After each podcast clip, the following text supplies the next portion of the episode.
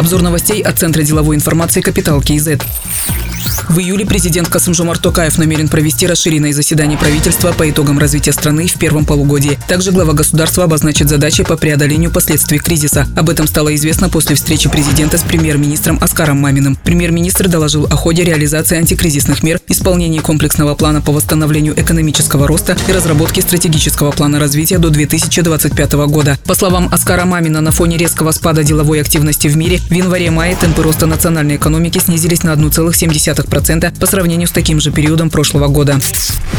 Казахстанцы купили акции Казатомпрома на 5 миллионов долларов. Таким образом, доля фонда Самрук Казна в Казатомпроме сократилась до 75%. Сбор заявок от граждан Казахстана проводился с 3 по 8 июня. Поступило 615 заявок на 203 тысячи акций и 921 тысячу глобальных депозитарных расписок атомной компании. Это почти в три раза превысило уровень предложения. Из-за высокого спроса и для максимального охвата граждан фонд Самрук Казана ввел ограничения, и один человек мог приобрести максимум 1960 штук акций. За пять месяцев текущего года в республиканский бюджет поступило 2 триллиона 111 миллиардов тенге доходов. Это на 125 миллиардов меньше плана. По словам министра финансов Ирулана Жамалбаева, на неисполнение плана повлияли принятые в период чрезвычайного положения меры по поддержке бизнеса. Уменьшение налоговых поступлений началось с апреля и продолжилось в мае. Наибольшее снижение предпринимательской активности по данным информационной системы электронные счета фактуры приходится на оптовую и розничную торговлю. Обороты по реализации товаров упали на 54% в сравнении с маем прошлого года. План по экспортной таможенной пошлине на сырую нефть не исполнен на 4 миллиарда тенге.